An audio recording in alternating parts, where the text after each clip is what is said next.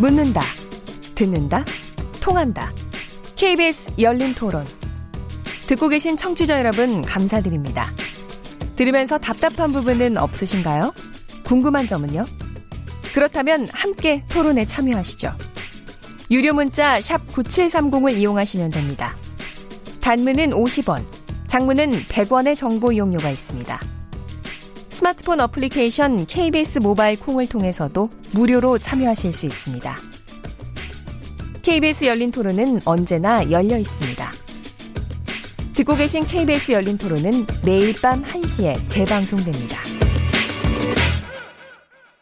저는 국공립을 많이 확충을 해야 된다고 생각을 하고요. 지금 시스템으로 보면은 사립유치원에다가 지원금을 주는 거잖아요. 거기에서 부정이 싹쓸 수가 있기 때문에 국가에서 운영을 하는 게, 그리고 어머니들도 전부 다 국공립 유치원을 보내는 것도 선호하거든요. 개인 사립이기 때문에 본인 이득을 위해서 비리들을 감춘 상황들이 벌어지다 보니까 그 회계 부분도 재정 부분이라든지 이런 것도 투명하게 다 오픈을 할 수 있게끔, 언제라도 누구라도 볼 수 있게끔 지자체에서 감사를 좀 강화했으면 좋겠습니다. 지금 유치원이, 사립유치원이 갑자기 폐원도 하고 이러잖아요. 그러니까 지금 그런 시설이 부족한 곳에는 조기 도입을 해서 국공립으로 바꿔야 된다고 봐요. 초등학교도 지금 학생 수가 없어서 지금 많이 줄어들고 있잖아요. 그러니까 남아있는 교실도 있고 여러 가지 시설들은 좀 비어있는 것들을 활용할 수 있으니까 좀 어느 정도만 관심을 써준다면 국공립으로 좀 빨리 바꿀 수 있는 계기가 되지 않을까 생각하거든요. 정책적 지원을 사립 유치원들한테 주는 게 아니라 여기 소비자한테 줘서 소비자가 선택을 할 수 있게끔 그렇게 하면 나아지지 않을까. 소비자한테 주면은 또 유치원이 계속 올리니까. 그래도 어쨌든 소비자는 더 좋은 유치원을 자기가 직접 선택할 수 있잖아요. 네, KBS 열린 토론, 벌써 시민들이 굉장히 많은, 정말 머릿속에 굉장히 복잡하시다고 하는 게 확실히 느껴집니다. 청취자들께서도 의견 많이 보내주셨습니다. 휴대폰 뒷번호 7008번님. 유치원은 비영리법인이든 사유재산이든 잘 모르지만 자기 건물 가지고 사업하는 요양원이나 쉼터나 보육원이나 무엇이 다른가요? 그런 곳은 건물세 달라하지 않던데요. 휴대폰 뒷번호 7910번님. 사립유치원이 꼭 사유재산권을 주장하고 싶다면 국가지원금을 반환하고 국공립유치원 확대하는데 간섭해서는 안 된다고 봅니다. 휴대폰 뒷번호 7050번님. 국민들이 이 문제에 대해 공부를 하는 이유는 아직 말도 제대로 못한 아이들에게서 양심 없는 일들을 했다는 겁니다. 아이들 교육을 통해 이익을 남기려는 것부터가 문제입니다. 국공립으로 전환이 시급합니다. 휴대폰 뒷번호 3239번님. 유치원 설립을 개인자금으로 했으면 사유재산이지요. 단 혜택받은 세금, 교사 월급 보조 등은 철저히 분리해서 관리해야 한다고 봅니다. 나라에서 적용 법규를 영각하지 않은 점이 더 문제입니다.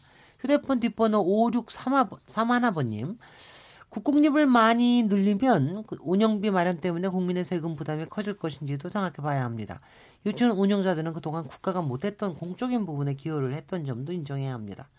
휴대폰 뒷번호 0952번님. 과거에 대한 갑론 을박식 논의보다 부패가 상식이 된 몰상식을 개조하는 전반적 제도 개선 방안에 대한 부분 토론이 더 시급하다고 생각합니다. 네, 여러 의견 감사드립니다. 오늘 사립유치원의 비리 근절과 공공성 강화 방안에 대해서 주제 토론하고 있는데요. 김동훈 육아정책연구소 부연구위원님, 유학연 변호사님, 배상훈 성균관대 교육학과 교수님, 황옥경 서울신학대 보육학과 교수님 네 분과 함께하고 있습니다. 우리 2부에는 그래서 사립유치원 어차피 국가에서 이제 보조금으로 주는 거고, 그런데 앞으로는 좀 더 공공성을 더 강화해야 되지 않겠냐. 그래서 이제 공공성 강화하는 거를 정부가 지난달 25일에 유치원 공공성 강화 방안을 아주 구체적으로 발표했는데 그 논의되고 있는 대책에 대해서 좀 짚어보도록 하겠습니다. 청취자 여러분들도 많이 얘기를 하셨지만 아주 국공립으로 많이 바꿔야 되는 거 아니냐 이런 얘기를 했습니다. 그래서 정부에서 발표한 것도 국공립 유치원 확대했는데 2021년까지 전체 40%로 끌어올린다. 지금 현재가 30%로 돼 있죠. 이것이 합당한 목표이고 이게 가능할 수 있을지 이 부분에 대한 걸 어떻게 보고 계시는지, 이거는 육아정책연구소에서부터 먼저 얘기하시는 게 좋을 것 같습니다. 김동훈 연구위원님. 네. 네, 지금 현재 한 27% 정도 2018년도에 지금 되는 것으로 되어 있는데, 네. 원래는 이제 올 초에 2월 달에 발표할 때는 이제 2022년까지를 이제 목표로 이제 하고 있다가 1년을 네, 최근에 이제 이런 문제가 터지면서 이제 1년을 앞당겨서 네. 지금 21년까지 이제 다 달성하는 것으로 되어 있죠. 그래서 현재 그 살인 유치의 문제를 해결하기 위하 해결하고 그다음에 공공성을 강화하기 위해서는 당연히 이제 국공립의 확충이 필요하다. 이거는 국가적 차원뿐만 아니라 학부모들의 국공립에 대한 요구도 있기 때문에 이거는 당연히 이제 필요한 사항이라고 보는데 네.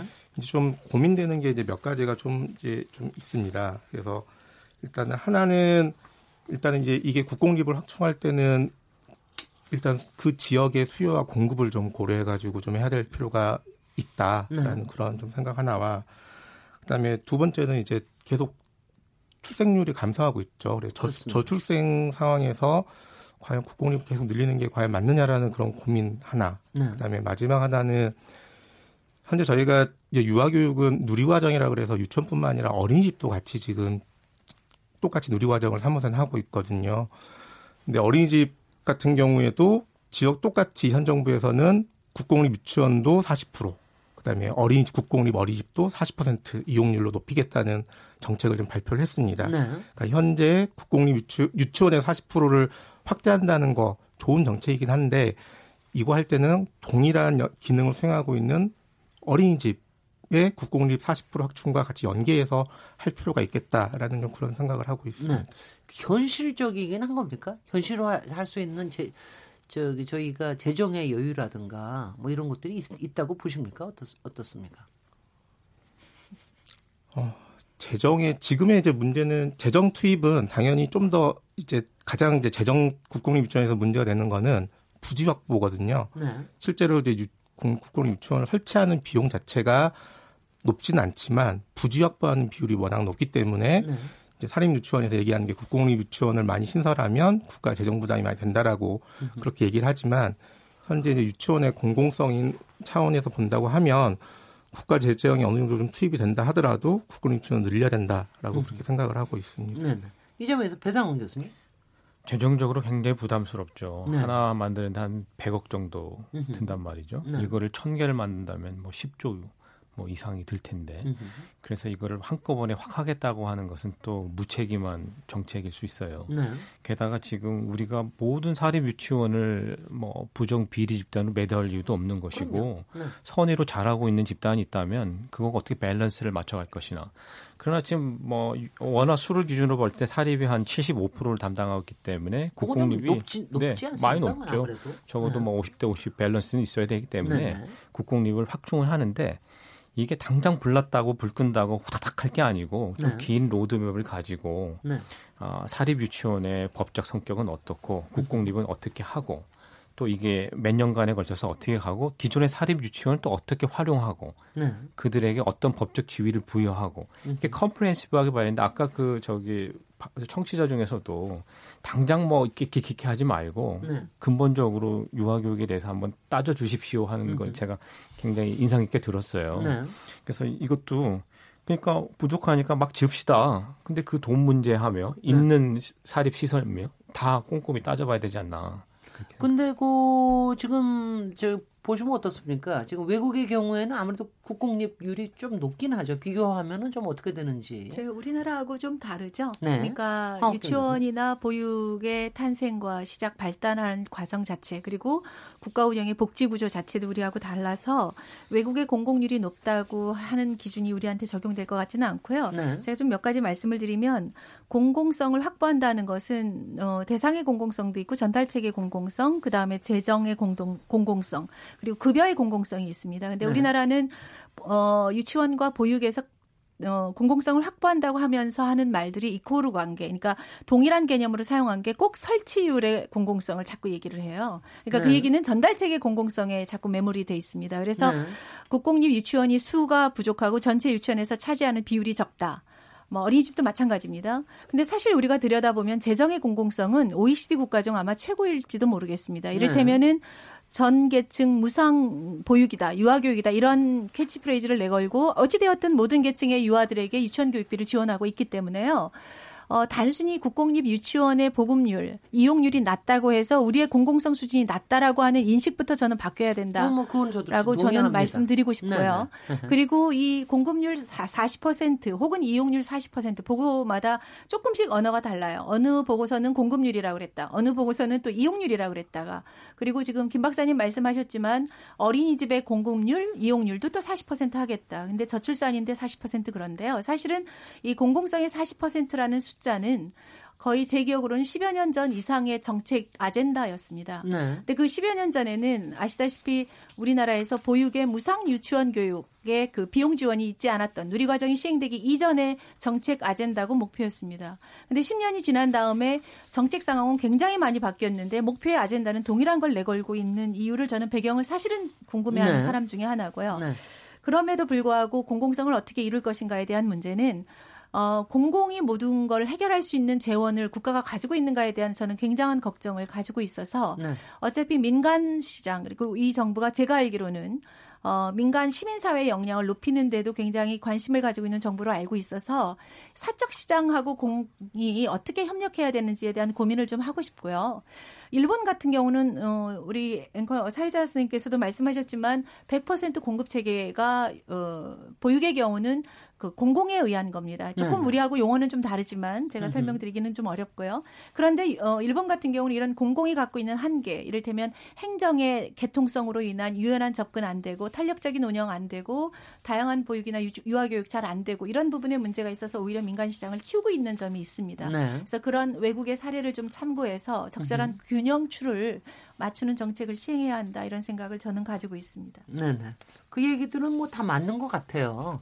그리고 뭐 그러니까 저는 개인적으로 저기 외국에서 유학하면서 아기를 키웠는데 그 저는 사립 유치원인 줄 알고 있었어요. 처음에는 알고 보니까 그냥 공공에서 지원해 주는 유치원인데 근데 뭐 공공성에 대해서 제가 의문표를 가졌던 적은 한 번도 없습니다. 그렇다고 그렇게 비싼 것도 아니고. 네. 그래서 어떻게 이렇게 안 비싼가 그랬더니 많은 지원을 받고 있다고 나중에 알고 있었습니다. 그러니까 그런 좀 유연하게 운영하는 체계. 근데 그렇게 하려고 그러면 절대적으로 그 재정을 투명하고 건강하게 운영하는 이 시스템은 좀 갖춰야 된다라고 생각을 하는데요.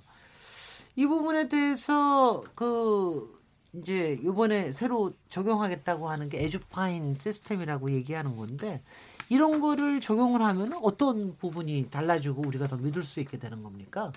이건 어느 분이 잘 아십니까? 배상훈 교수님 잘 아십니까? 네. 네. 국가 재정이 투입이 되니까 그걸 모니터링하고 제대로 썼는지 못 썼는지를 사실상은 맨 마지막에 회계연도가 끝나고 두꺼운 결산서를 보고 넘겨가면서 확인했던 것을 IT도 발달하고 했으니 실시간으로 그렇죠, 어디에 목적에 맞게 썼는지를 보는 것인데 국공립은 진직이 됐고 초중고등학교도 진직이 되고 있었어요. 근데 이제 말씀하신 대로 사립 유치원에도 이제 공적 자금이 투자되니 그 부분에 한해서라도 도대체 이게 목적에 국가가 돈을 투자하는 이유가 있을 거 아닙니까? 꽁돈도 아니고 그 목적에 맞게 쓰는지를 차곡차곡 보겠다고 하는 것이고 실시간도 볼 수 있겠죠. 근데 그것은 도입됐다는 그 자체만으로도 심리적인 압박도 되고 뭐 투명한 것은 사실은 그럼요. 일단 신경을 많이 쓰겠죠. 그렇죠. 그렇죠. 네네. 그런 이제 의미가 있는 것 같아요. 네. 네. 그래서 저는 이건 반대할 이유가 있을까 그런 생각이 듭니다. 그리고 솔직히 유치원 입장에서 그냥 편할 것 같은데 그렇게 하고 나면. 근데 문제는 하나 있어요. 이렇게 쓰고 나면 근데 뭐가 문제가 됩니까? 그러니까 모든 유치원이 기업형으로 큰 게 아니기 때문에 네. 영세 유치원 같으면 누가 그 시스템에 들어가서 이 예산 과목이 뭔데 아니, 하물며 학교의 행정실에 고도로 훈련받은 직원들도 어려운 경우도 있거든요. 아니 근데 저는 그거는 그럴 것 같지 않습니다. 요새 뭐냐면 조그만 병원 네. 동네 병원에서도 그 간호원들하고 써서 하는 게 많은 경우가 컴퓨터에 입력하는 거거든요. 그러니까 그런 것들이 좀 다른데요. 유치원은 네. 사정이 그래서 네. 이번에 교육부 발표안에서도 네. 에듀파인을 사용하면 운영에 관련된 교육 훈련 네. 그다음에 네. 설치까지도 지원해주겠다니 포함된 이유가 네. 교수님께서 말씀하신 대로 네. 영세하거나 아직 준비가 덜 된 곳 그리고 네. 이제 유치원들도 이번 사태가 빚어지고 난 다음에 이제 여러 가지 갈래의 이야기들이 있습니다. 그러니까 에듀파인이 갖고 있는 한계는 제가 잠시 후에 말씀을 드리고요.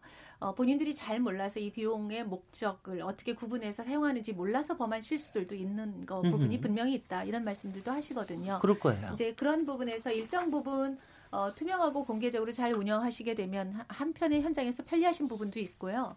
유치원에서 에듀파인을 안 쓰겠다 이렇게 얘기하시는 거는 저는 들어본 적은 없어요. 개인적으로는. 근데 다만 이분들이 어떤 주장을 하신다고 제가 알고 있는가 하면은 에듀파인의 현재 시스템은 이를테면 적립금 이런 부분에 항목이 없는 것으로 제가 알고 있습니다. 왜냐하면 국공립 유치원에 준해서 에듀파인 시스템이 만들어져 있기 때문에 국공립 같은 경우는 시설의 개보수라든가 이런 비용의 비용을 공공의 기관에서 보전해 줄 수 있고 해줄 수 있지 않습니까? 그런데 네. 사립 유치원 같은 경우는 제가 알기로 적자가 나도 적자 보전을 자신이 해야 합니다. 그러니까 아까 배 교수님께서 사립대학에 적자가 나면 어디서 지원이 들어온다 그랬는데 사립 유치원은 사정이 그렇지가 않습니다. 그래서 개인이 적자 보전을 해야 되기 때문에 그런 부분에 대한 일종의 여지가 있는 비용을 좀 보여질 수 있는 투명한 방식으로 좀 남겨줄 수 있도록 해달라 이런 요구들이 일부 있는 것으로 저는 듣고 있습니다. 네네. 근데 적립금하고는 이미 사학기관 재무회계 규칙에 네. 다 반영되도록 돼 있기 때문에 에듀파인에 적용하는 건 기술적인 문제이고 네. 그런 우려는 이미 법적으로 상당 부분 해소됐다고 들었습니다. 그렇습니까? 그런 문제는 분명히 해소가 돼야 될 것 같습니다. 그러니까 합리적으로 운영이 돼야 되는 그렇죠. 거니까 말이죠. 유학연 변호사님은 아까 국공립 유치원 확대라든가 네. 지금 에듀파인 도입에 대한 의견은 어떻게 갖고 계십니까? 우선 국공립 유치원을 대폭 확대해야 되는 것은 맞고요. 사회자님 북유럽 말씀하셨다시피 턱없이 지금 부족한 게 사실이고 다만 지금은 22% 비율로 국공립 유치원 지원율을 보이고 있잖아요. 네. 근데 40% 그럼 거의 2배 가까이 되는 거고 한 개수로는 한 1,000개 정도 더 만드는 건가요? 예. 그게까지 됩니까? 예, 지금 유은혜 장관 어제 뉴스에 보면 1,000개까지 늘리겠다. 1,000개까지겠죠, 설마. 예. 네. 지금 현재가 몇 개입니까? 한 600개 됩니까? 4,000개. 아니요. 1,000개를 더 늘리겠다는 거예요? 총 2,600개 정도를 늘리는 게 계획입니다. 네. 예. 그렇게 하는데 좀 약간 예산에 여유가 있을까 첫 번째 걱정이 좀 되기도 하고. 네. 근데 왜 꼭 그렇게 새로 만들어야 됩니까? 기존에 전환을 할 수도 있죠. 기존에 사립 유치원들 폐원하겠다고 그러는데도 꽤 있는 모양인데 그런 데를 접수하면 안 됩니까? 폐원하겠다라고 하는 데는 사실 너무나 소수고 네. 폐원하고 또 전환하는 데까지 그 공백 기간 동안 아동들이 피해를 봐야 되기 때문에 그게 좀 위험한 방법이 아닌가 싶기도 하고 또 한 가지는 사실 말씀하신 것처럼 사립 유치원을 학교 법인으로 전환하는 방법도 있겠고 교육부 발표에 따르면 부모 협동형이라거나 공영형, 매립형, 장기 임대형 구체적인 내용은 잘 모르겠어요. 저도 잘 모르는데 국민들은 진짜 잘 모를 것 같거든요. 이런 데 대해서 좀 구체적으로 세부적으로 어떤 건지 설명도 좀 할 필요가 있고 국공립 형태를 어쨌든 좀 다양화해가지고 우리 사회 체질에 맞게끔 현실적으로 신증설하는 방안들을 좀 조속히 만들어내야 될 것 같은데 네. 선언으로만 그쳐서는 안 된다라는 생각이 좀 들고요. 그 공무원들이라거나 이제 유은혜 부총리가 좀 그냥 발등에 떨어진 불만 꺼트리는 게 아니고 연구원들, 박사들, 교수들, 법률가들 최대한 많이 의견을 들어가지고 현실적으로 신증설이 가능한 대책을 빨리 내놔야 된다 지금 그런. 방안이 잘 보이지 않는 것 같아가지고 걱정이 좀 되겠네요. 이렇게 흐지부지 하다가 또 1,000개 만들려고 했는데 몇 개 못 만들었어요. 이렇게 또 그냥 지나가요. 1,000개를 2021년까지 앞으로 2년 남았는데 무슨 수를 만들어요? 그러니까 그게 죄송합니다. 좀 3년 남았고요. 네. 네. 그게 너무 좀 불투명한 영역이었다는. 예, 황옥경 건 좀 위험하긴 한데요. 우리나라에서 네. 지금 공공성의 확보율 26% 30% 이것도요. 사실은 민간에게 지원된 재원의 부분까지 합해서 공공성을 이만큼 확보했다 이렇게 발표를 그동안 해왔거든요. 그럴 것 같습니다. 그래서 그런 맥락에서의 그 수적 증가 아니고서는 사실상 네. 현실적으로 가능한 숫자라고 보기는 어렵죠. 네. 저는 물리적으로 네. 개수를 1,000개를 만든다는 네. 거는. 우리나라에서 의미하는 국공립이라고 하는 유치원 어린이집 마찬가지고요. 하는 거 국가의 공유의 땅에 공유의 재원을 가지고 물적 자산을 가지고 완전히 공공의 재원을 가지고 설립하는 그런 유치원의 형태가 아니고 그동안에 사립에다가 공공형의 이름을 입혀서 한 것도 공공형에 취연한 아이들의 수 이렇게 발표를 해온 경향들이 있어서 네. 그게 그것까지 같이 포괄하는 개념이 아닌지 그런 생각도 합니다. 김동훈 네. 연구위원 일단은 지금 국공립에서 지금 1,000개라 그러는데 1,000개가 1,000개 유치원입니다. 아닙니다. 1,000개 학급입니다. 네. 그러면 학급 실제로는 2,600개 정도의 학급을 늘린다라고 지금 얘기돼 있고요. 그러니까 유치원이 이제 크게 공립 유치원이 단설 유치원이란 것과 초등학교의 병설로 있는 병설 유치원이라는 것이 있거든요. 그렇습니다. 그러니까 단설 유치원은 이제 별도로 있는 유치원에서 그거는 규모도 좀 크고 아까 말씀 그 배 교수님께서 말씀하신 것처럼 용지도 확보해야 되기 때문에 예산도 상당히 많이 들어갑니다. 근데 이제 그 병설 유치원으로 하게 된다면 이제 학급 수를 늘리는 방안들이 있는데 그거는 이제 현재 초등학교나 이런 데서 이제 좀 학생 수가 감소하면서 생기는 교실 이런 것들을 좀 리모델링하거나 활용한다 그러면 그건 좀 아까 말씀하신 것처럼 한 개에 100억 뭐 이렇게 말씀하셨는데 그것보다는 좀 적은 비용이 훨씬 들어간다고 좀 그렇게 생각이 들고요. 그러니까 아까 1,000개라는 거는 개원수가 아니라 학급수라고 일단 그렇게 생각하시면 될 것 같고요.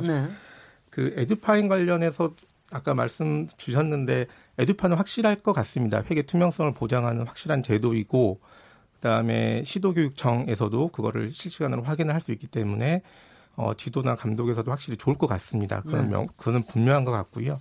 이제 다만 이제 상대적으로 사립유치원이 영세한 데가 많이 있는데 거기서 과연 그것만 전담할 인력이 과연 존재하느냐 이런 문제가 좀 발생을 좀 할 것 같고 그래서 실제로는 이제 효과성은 확실한데 이제 효율적인 면에서 좀 그만큼 사립유치원 그러니까 효율성 측면에서는 좀 고민해볼 필요가 있다라는 그런 생각이 들고요. 또 하나는 현재 사립유치원들이 이제 민간 시스템을 쓰고 있거든요. 실제로는요.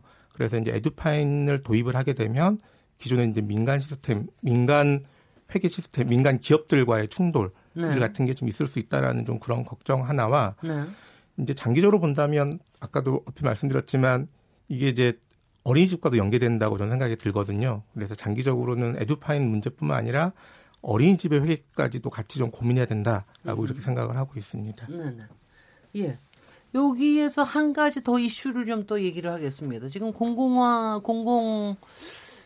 유치원을 좀 늘리는 것 중에 하나가 지금 개인 사업자로 돼 있는 거를 되도록이면 법인화하는 거를 촉진하도록 하겠다라고 하는 건데 이 법인화 전환이라고 하는 게 이게 아니 저는 아까 지금 법인화 그러니까 저는 그러면 이제 재산을 내놓는 게 되는 건가? 이 사유재산이 더 이상 안 되는데 이걸 무슨 수로 하나? 뭐 이런 생각이 막 들던데 어떻게 되는 겁니까? 이 법인화한다라는 게 어떤 뜻입니까? 김동훈 연구위원님.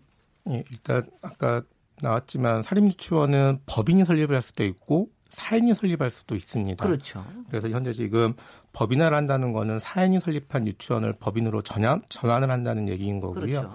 이제 법인으로 전환한다는 거는 현재 개인 소유로 돼 있던 거를 이제 법인 소유로 그렇죠. 재산을 출연해서 이제 법인 소유로 지금 한다는 것이거든요. 네. 그래서 이제 이렇게 된다 그러면 현재 갈등이 일어나고 있는 개인 소유, 뭐 재산권의 문제, 그다음에 임도료의 문제는 이제 자연스럽게 없어지는 이제 그런 구조가 되는 것입니다. 그래서 정부에서도 이제 법인화라는 거를 이제 하기 위해서 이제 실제로 계속해서 앞으로 교육 목적으로 유치원을 운영하겠다라는 곳은 법인으로 가급적 전환을 유도하고 이제 그렇지 않다라고 하는 곳은 이제 뭐 매입한다던가 뭐 장기 임대를 한다던가 또는 뭐 용도 변경을 하는 그런 방안들을 지금 제시를 하고 있습니다.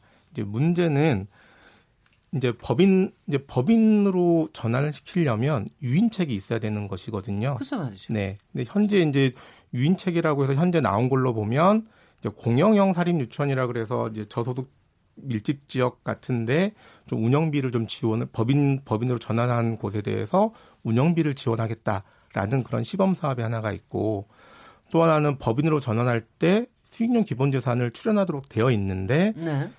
이번에 전환할 때는 그거를 요건을 없애주겠다라는 이제 그런 약간의 이제 무슨 요건을 없애줘요? 다시 한번. 그러니까 법인으로 전환을 하려면 이제 수익용 기본 재산이라고 해서 이제 교육부 발표하면은 이제 유치원 평균 한 4억 정도의 규모가 필요하답니다. 그래서 수익용 재산을 별도로 출연을 해야 됩니다. 법인으로 전환을 하려면. 아 그래요? 네네. 현재 가지고 있는 학교 시설 말고도.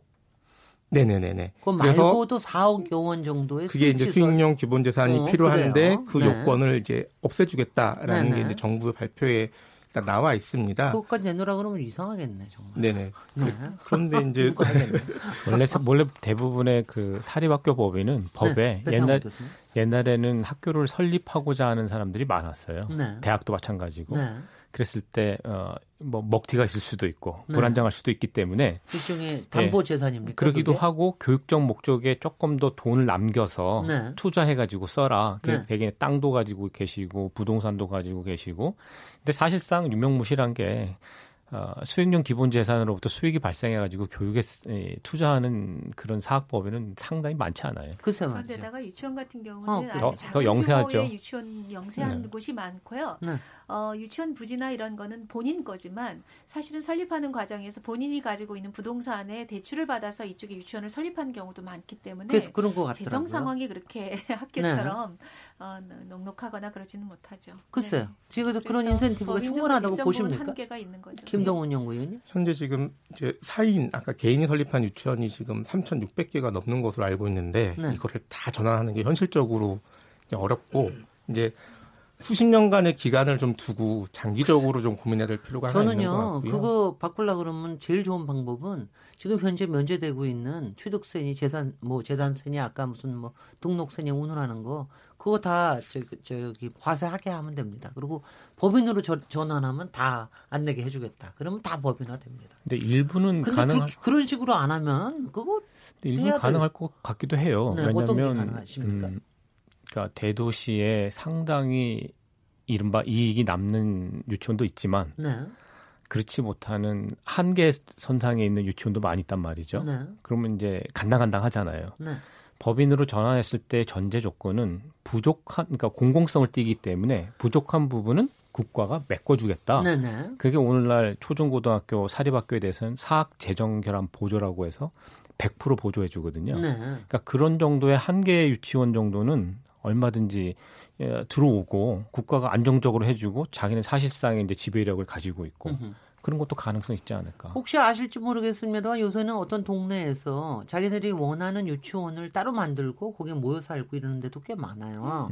그래서 부모들이 그것도 일종의 법인을 비영리 법인을 만들어가지고 하는 거더라고요. 근데 이런 경우에도 혹시 부모들이나 뜻 있는 사람들이 모여서 법인 만들어서 인수를 하려고 해도 그 비용이 상당히 들 거 아니겠어요? 그런 거를 좀 정부에서 보조를 해준다는 뜻입니까?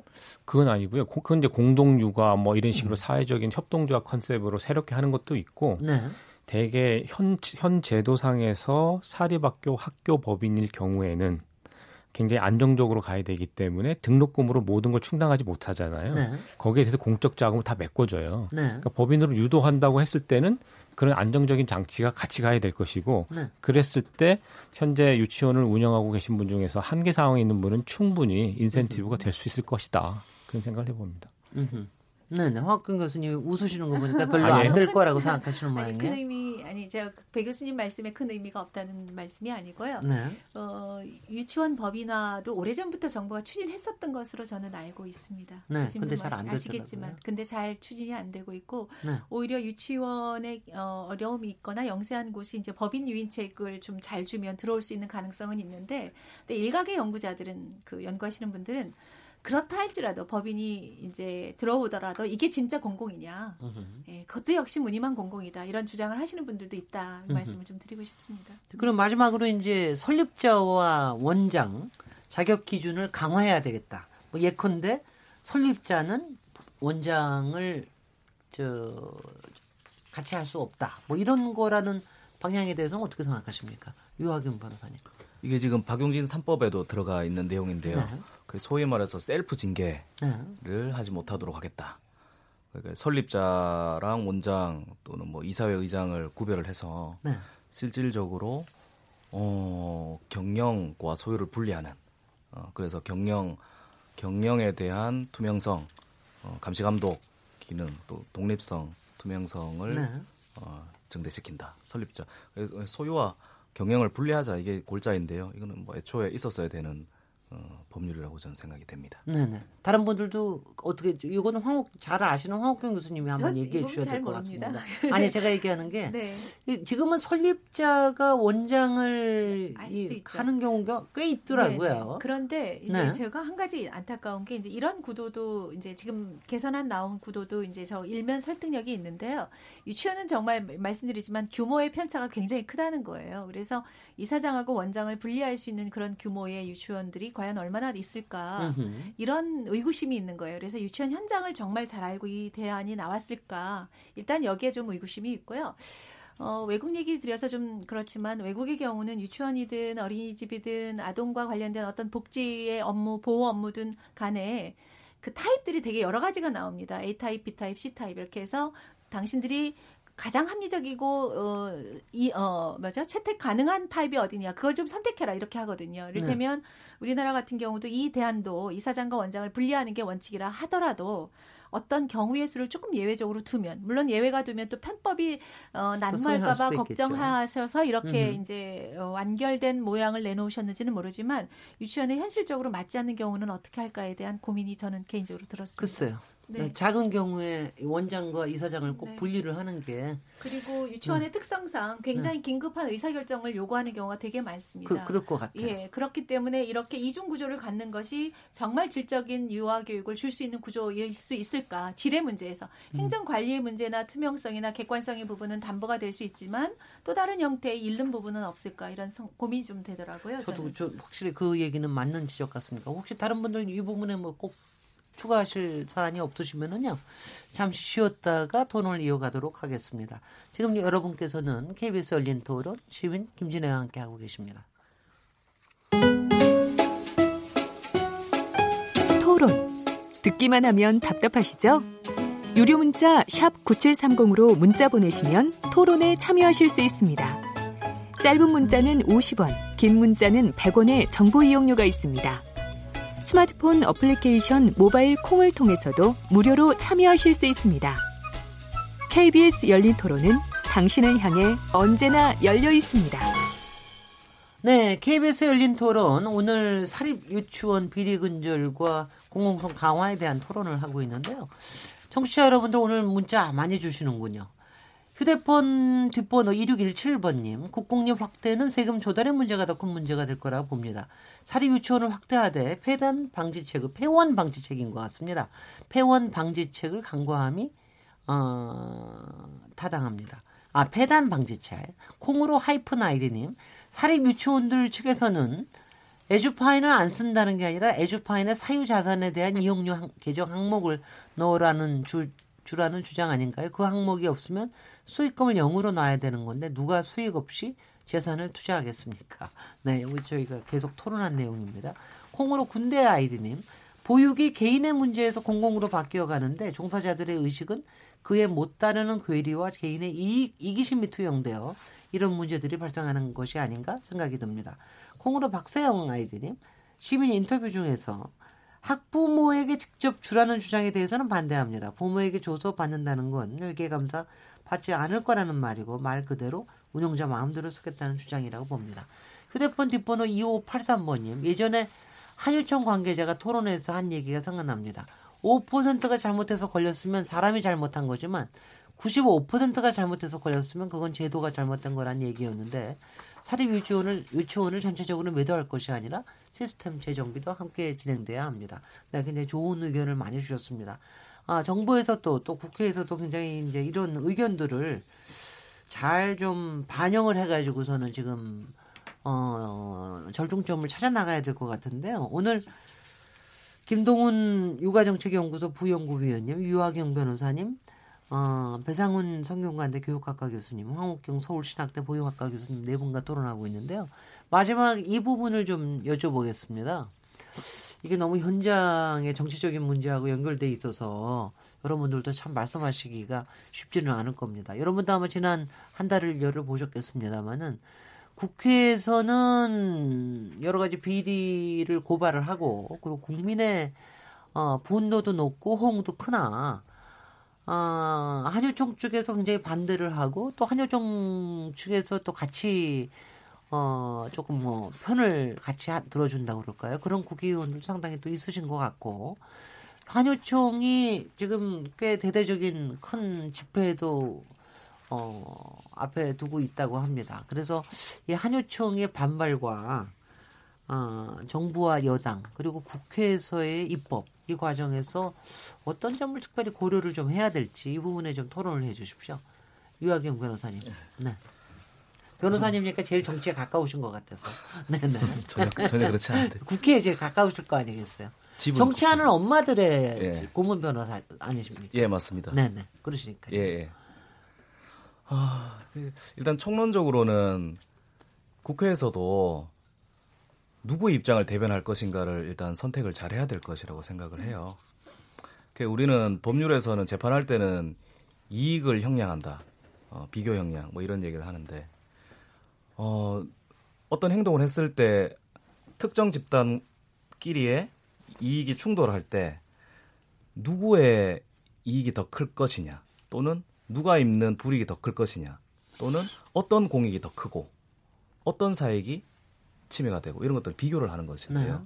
대표적인 사안이죠 이게 지금. 그러니까 한유총 분들의 재산권 침해 뭐 일견 뭐 타당하다라고 볼 수도 있습니다. 근데 제가 모두에서 말씀드렸다시피 지금까지 이분들이 얻었던 이윤 또는 사회경제적인 이익이라는 것은 법률 미비, 제도 부족으로 인해서 얻은 반사적인 이익에 불과한 것이기 때문에 보호법익이 크다고 볼 수 없습니다. 그래서 좀 아쉽긴 하지만 예전보다는 경영에 있어서 재량의 영역이 좀 축소가 되고 얻어가는 이윤이 좀 줄어든다고 하더라도 이것은 비정상의 정상화이기 때문에 한유총 입장에서도 이것은 어느 정도 수인을 해야 된다. 이 수인 한도 범위 안에 있다라고 봐야 됩니다. 국회에서도. 한유총 분들이 우리가 이렇게 이익을 잃고 있습니다. 우리는 이렇게 하면 이제 장사 못해요 라고 하는 소리에 귀를 기울이게 될 때 전국에 있는 이제 아이들과 학부모가 입게 되는 불이익은 계속 유지되거나 더 커질 수밖에 없다. 그러니까 국회에서는 이제 입법하시는 분들께서 어떤 입법이 공익에 더 부합하는 것인가. 그래서 우리가 얻게 되는 공익과 침해되는 한유총의 사익을 제대로 좀 비교를 해야 된다. 두 마리 토끼를 다 잡을 수는 없는 노릇이고 누구에게도 욕을 안 먹고 입법을 할 수는 없잖아요. 그래서 누군가에게 욕을 먹을 것인가를 생각하면서 우유부단하게 아무것도 하지 않는 것보다는 지금 빨리 그 박용진 3법으로 불려지는 유치원 3법 필요 최소한이니까 여야가 지금 국회에서는 네. 어떻게 되고 있는 상황인지 아십니까? 뭐 지난번에 원래 올리려고 그랬었는데 그때 국회 보이콧하는 바람에 못했었는데 네. 곧 이거는 본회의 상정이 될 것 같습니까? 어떻습니까? 그러게요. 상정이 돼야 될 텐데 좀 걱정이 되긴 합니다. 네. 지금 흐름상으로는 좀 이상하게 돌아가고 있어가지고 네. 한유총 그러니까 지원금을 보조금으로 입법하는 것에 반대하고 그다음에 뭐 임대료까지도 자가계상 예 임대료까지도 네. 나라가 보상해주도록 하는 입법을 또 발의한다고는 얘기 발의한다라고 들었습니다. 지금 네네. 돌고 있거든요. 네. 이건 안 되는 일이죠. 더 네. 후퇴시키는 일이죠. 이거 네. 지금 제도를요. 박용진 3법부터 빨리 통과를 시켜야지. 이거 만약에 좌초되면은 네. 이게 국민들의 분노를 피하기가 좀 쉽지 않을 겁니다. 여야. 네. 사실 뭐 최근에 국회를 통해서도 굉장히 많은 여러 가지들이 나오고 저희가 뭐 농단 이런 얘기를 들 정도의 분노 있는 게 많았는데. 특히 사립 유치원 부분에 대해서는 정말 국민들의 마음을 많이 상처를 준 것 같아요. 그래서 뭔가 마무리를 짓기는 줘야 되겠다 뭐 이런 생각은 들긴 듭니다. 배상훈 교수님 어떻게 보고 계십니까? 이 문제는 오랫동안 잠복했던 문제지 지금 막 도드라든 문제는 아니에요. 네. 그동안은 잠복했던 게 터지면 미봉책으로 덮고 왔는데 이제는 큰 흐름이 됐고 쉽게 말씀드리면 국민들이 그게 학교였어? 이제 알게 되기 시작한 거예요. 네. 그러니까 옛날처럼 그런 방식으로 이거를 덮고 가기는 어려울 것이다라는 것을 저는 이해관계자들이 알아야 될 것이다. 가장 급하게는 뭐 박용진 3법이라는 것을 해결하는 게 당연한 것인데 그것만 해결해서는 저는 앞으로도 미봉책시킬 수 있는 게 이를테면 이번 정부가 공론화 좋아하잖아요.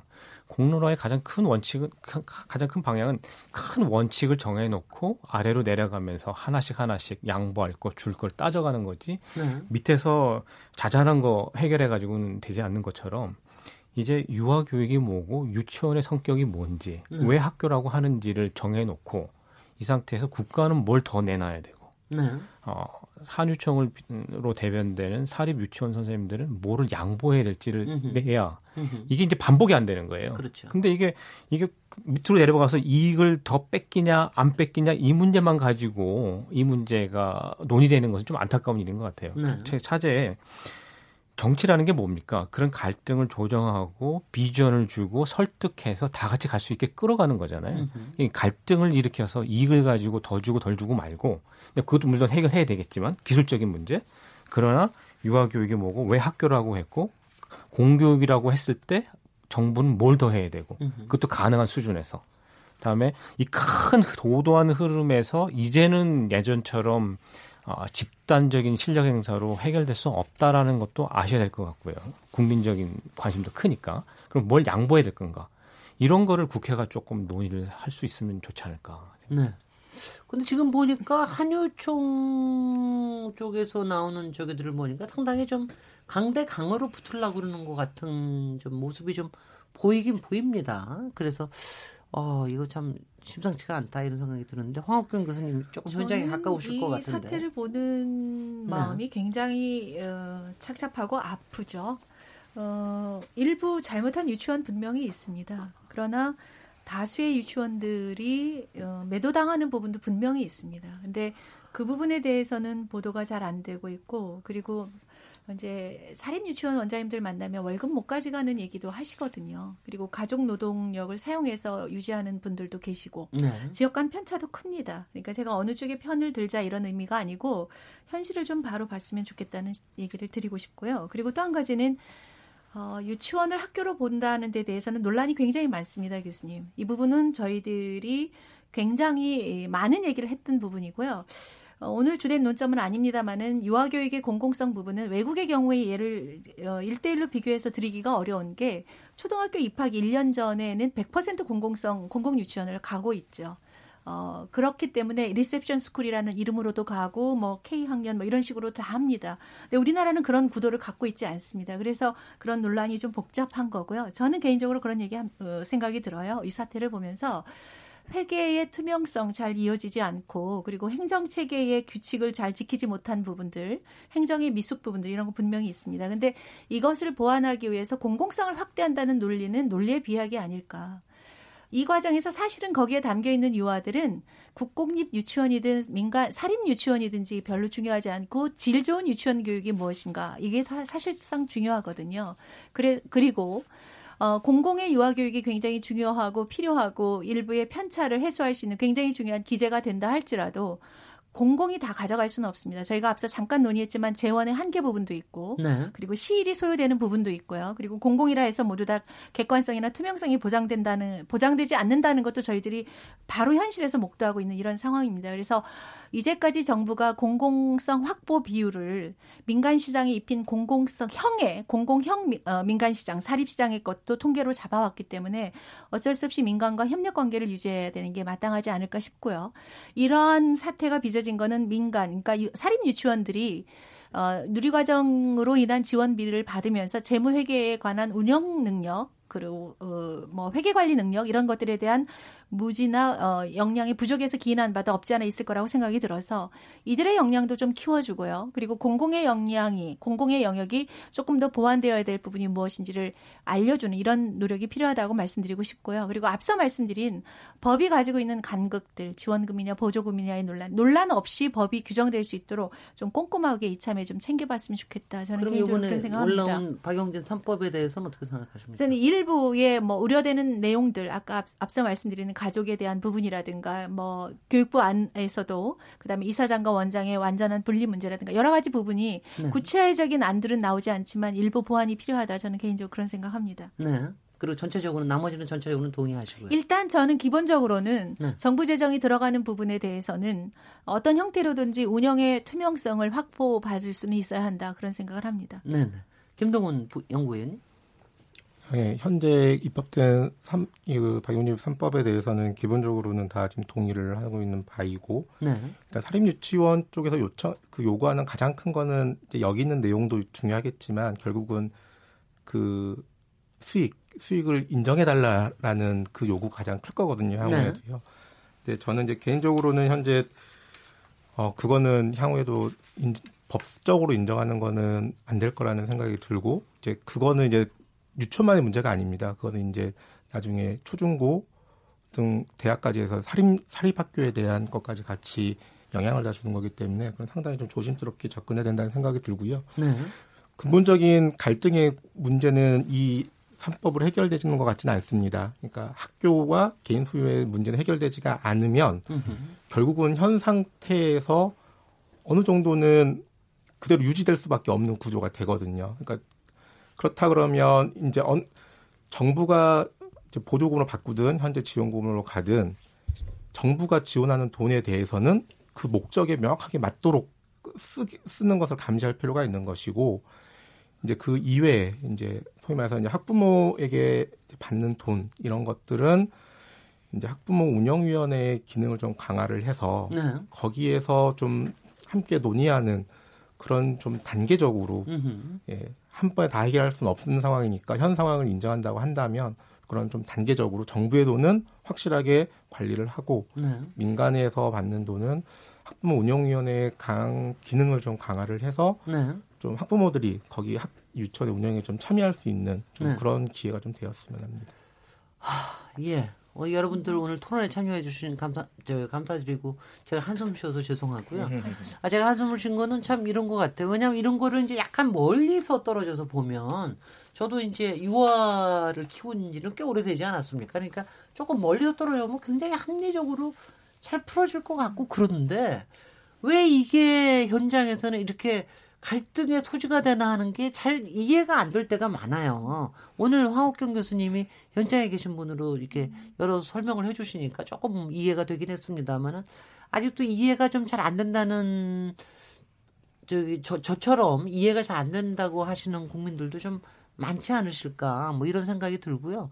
이번 기회에 어떻게 하든지 좀 합의점을 좀 찾았으면 좋겠다 하는 생각이 드는데요. 이제 마칠 시간이라서 여러분들이 각기 한 1분 정도씩 이번 기회를 어떻게 살려야 되겠다. 그리고 우리 사립유치원에 대해서 하여튼 뭐 신뢰도 그렇고 안정성을 어떻게 확보를 해야 되겠다. 이런 좋은 말씀을 좀 해주시기 바랍니다. 어느 분께서 먼저 시작해서 주시겠습니까? 오늘은 이번에는 배상훈 교수님께서 먼저 시작을 해주시죠. 네, 당연히 뭐 투명성, 부정척결 당연히 이루어져야 되는데요. 네. 저는 여전히 유아교육의 정체성과 공교육 문제를 이번에 해결하지 않으면 그 문제는 계속 잠복해 있을 것이다. 게다가 이제 어린이까지 엮여서. 근데 사실상 쳐다보면은 유아교육 문제는 행정의 사각지대였고요. 네. 교육청을 가도 초등교육과 중등교육과는 있어도 유아교육 문제는 초등교육과의 한 귀퉁이에 앉아있단 말이에요. 그러니까 정책적으로 제도적으로 지체 현상을 보이는 것은 너무 당연해요. 네. 이참에 이게 수면으로 끌러 올라왔을 때 원칙적인 문제부터 풀어야 그 밑에 다른 문제들이 다 풀려나가기 때문에 우려하는 것은 이게 세 대결이고 이익 다툼이고 당장 불거진 문제를 덮고 가자는 식으로 갔을 때 네. 이게 1년, 2년 후년에 또 불거지기 때문에 정치권과 정부에서는 유아교육 문제를 좀 무엇이 공교육화인 건가? 돈만 내주면 되는 것인가? 실제로는 공교육다운 꼴로 운영되고 제도가 갖춰져야 되는데 초중학교 사립 시스템에 비해 보면 이게 유아의 지금 사립은 상당히 다른 측면이 많아요. 네. 그 간극을 메꾸는 작업을 좀 해야 될 것 같아요. 네, 예.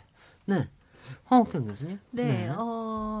말씀드렸듯이 유치원 교육은 민간의 주도에 의해서 이끌어왔죠. 근데 그러다 보니까 이제 최근에 뇌과학 발달이 돼서 유아기의 중요성이 누구나 자각하게 됐습니다. 그래서 유아기에 국가가 재원을 얼마나 투입하는가에 따라서 그 국가의 미래가 있다. 이렇게 이야기할 정도로 뇌과학에 놀라운 발전이 있었거든요. 그러는 과정에서 정부가 유아교육에 이제 지원하는 명목으로 뛰어든 거고요. 근데 그렇다 보니까 과거의 법률 제도 안에서 유치원을 운영하던 운영자들이 공공의 개입이 들어오니까 이 안에서의 간극이 오늘 지금 현재와 같은 갈등과 논란으로 수면 위로 올라온 것 같습니다. 그래서 이 계기가 이 두 당사자 간의 이견을 좁힐 수 있는 계기가 됐으면 좋겠다. 저는 개인적으로 그런 생각하고요.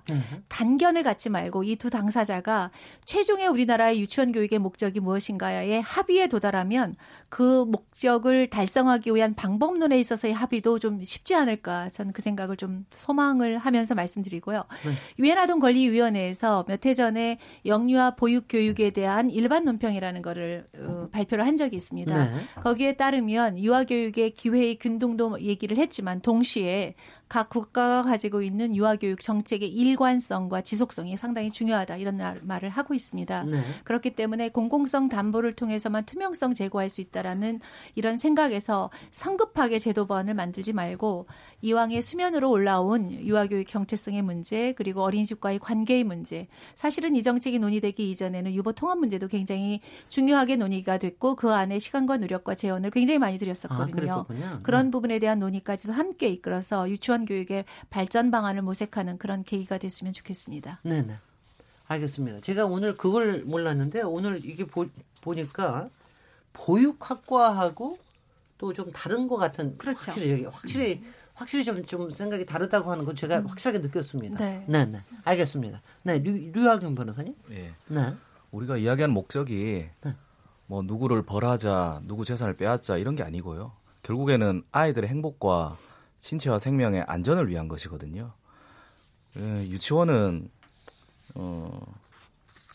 완전한 그 사유재산도 아니고 일반적인 개인 사업자와는 다른 법률상 학교이고 비영리 기관인 게 분명합니다. 네. 그래서 국가의 통제가 적절하게 있어야 된다는 것이고 무분별하게 이윤 추구를 그냥 자유방임 상태로 두게 되면 뉴스에 나오는 것처럼 좀 자극적이긴 하지만 뭐 사과 한 쪽으로 수십 명이 나눠 먹는다거나 아이들이 감자 대신에 감자 과자를 또 열몇 명에서 한쪽으로 나눠 먹고 이거는 안 되는 거거든요. 예. 예. 아이들을 위해서라도 박용진 3법 필요 최소한이니까 어서 입법하고 유치원 공공성 강화의 그 길에 한유총이 같이 나선다면 한유총은 국민들에게 아주 큰 칭찬을 받을 수 있을 겁니다. 부탁드리겠습니다. 네, 네. 김동훈 연구위원님.